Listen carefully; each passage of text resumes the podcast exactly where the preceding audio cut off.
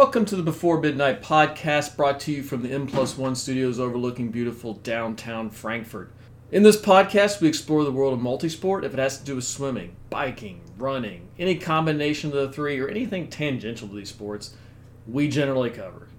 I'm your host, Brian Schenkenfelder. My co host, Linda Word, couldn't make it this week. Mainly because of me. We had spring break. I was pretty uh, busy going up to Indy we got to spend a few days up there at the Children's Museum, the zoo, and some other stuff, which we'll probably cover at a future time. Uh, it was good times, but we weren't able to get together for a podcast. So it's just me on the solo today. What I wanted to cover today was the physics of running.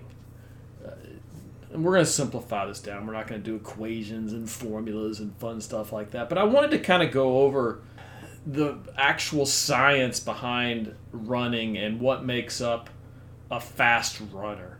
That way, when we talk about form in a future episode, maybe this week, next week, or the, or the week after, uh, it gives us some basis as to why we are what we're trying to accomplish by developing good running form. Again, I wanted to kind of go over the physics of it. And we're going to start by talking about the push off. When the foot leaves the ground, when you toe off from the ground, you take flight, you jump from one leg to the next, which is the basic concept of running. You're generating a force upon the ground. And before we get into this, I'm going to go ahead and make some assumptions like we're running on a hard surface like a concrete or something. There's no ice involved, which would uh, reduce friction in our environment. There's no soft ground like grass or uh, mud that will also slow us down because if I'm running on ice, I don't have great friction, which means my push off is going to be some fraction of what it would normally be on a hard surface. Same thing with soft ground. If I if I'm pushing off into soft ground, I'm actually deforming that ground, and when I deform the ground, that's energy that's lost and not included in my my toe off. So I'm just going to assume that we're pushing off a hard ground. And when we push off that hard ground, the Earth tends to weigh a little bit more than us humans. Uh, quite a bit more than us humans. In fact, almost infinitely more than us humans. Therefore, when we push against the Earth, the Earth pushes back against us, and we move, and the Earth stays still, as you would expect.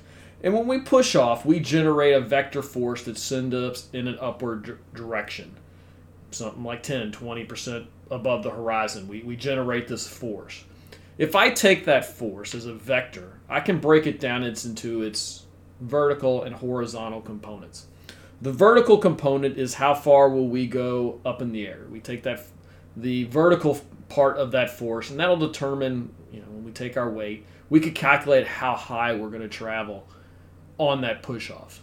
The second part is the horizontal force that's generated, and this determines how fast we go when we look at those two parts, we got the vertical, we got the horizontal. The horizontal is going to tell us how fast we go. The vertical is going to tell us how high we go.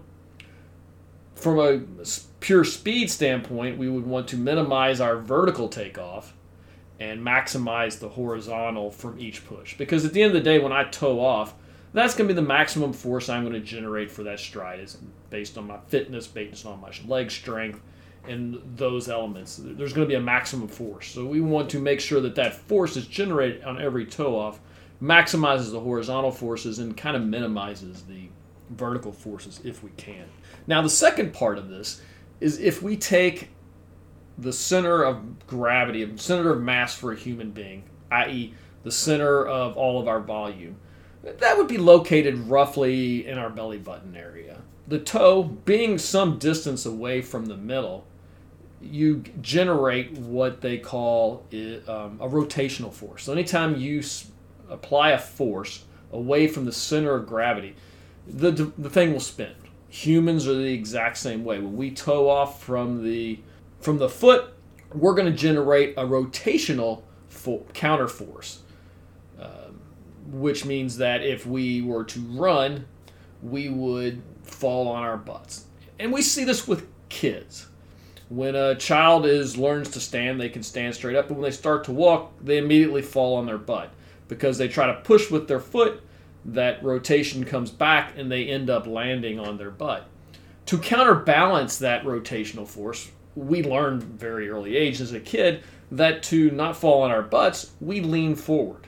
And you, the gravity being a force that's horizontal that comes down, generates our counterbalance or our counter force that keeps us from landing on our butt. And so kids, as they learn to walk, they learn to lean forward. And then the counter thing happens. Instead of falling on their foot, they start going too far forward. They lose their balance forward. They generate too much counter uh, rotational force and end up falling on their face.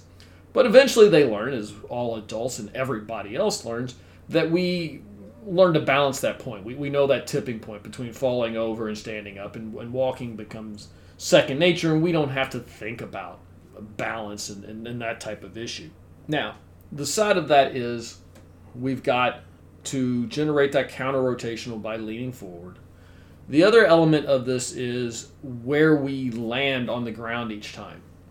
For us to maintain that balance point and not fall forward on our face or fall back on our butt, our foot has to land pretty much underneath our center of gravity. Therefore, the more we lean, the more our foot has to go forward to land underneath our center of gravity that changes when we lean forward. So, those are the basic elements of running. Now, there is the element of what happens when our foot hits the ground. When we hit the ground, we're going forward. Our foot puts a force into the ground. The ground pushes back, and that pushback comes in the form of deceleration. Because we're going forward, the, our foot hits, there's friction there, there's force being applied. The ground, like I said, pushes back, and that causes us to slow down.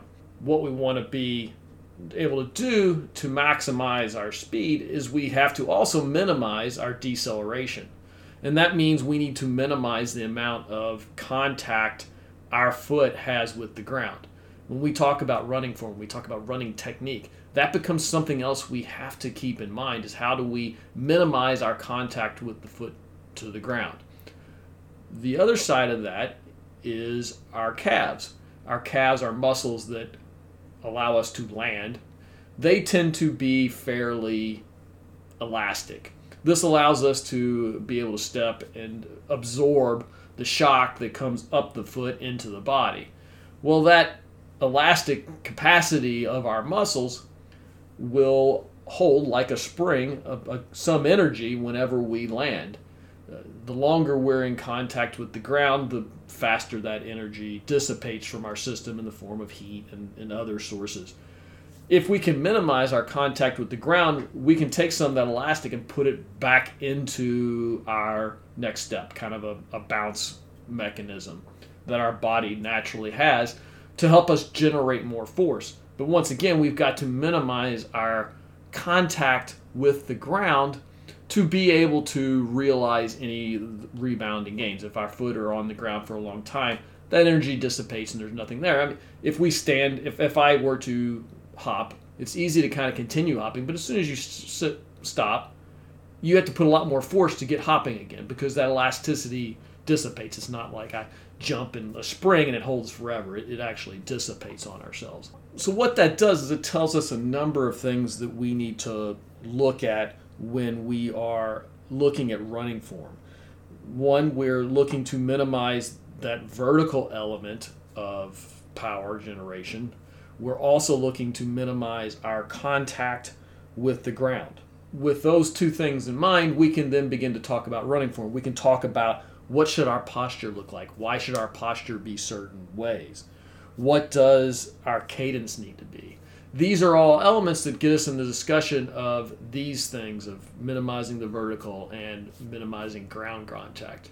So, like I said, I just wanted to, with this podcast, just kind of go over the basics of the physics of running and, and the running stride and, and what's going on and why we do the things we do. So that when we have that conversation about running form, I can tie it back into these concepts and go, okay, we want to do this because it allows us to do that, which will help us to minimize our vertical gain. This will help us to minimize our contact with the ground.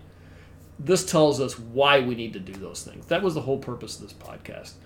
Um, my in the future we'll talk about more of this again when we get back when, when Linda and I get back together. We'll, we'll talk about the, the running form and and, and we'll re- come back and talk about the physics and how why we're doing the things we're doing. At this point, if you've enjoyed this as a podcast and you're on iTunes, give us five stars. If you've watched this on YouTube, uh, hit the like button if you've enjoyed it. If you want to see more content like this, hit the subscribe button, hit the bell, and, you'll be notified when we release new content. We, we release a podcast weekly. We release, we're going to hopefully this summer when the weather warms up, release more content, some some mini tutorials on different skills within uh, triathlon and multisport in general. Um, so if you did, like I said, hit the hit the like, hit the subscribe, and as always, have a great day if you want to.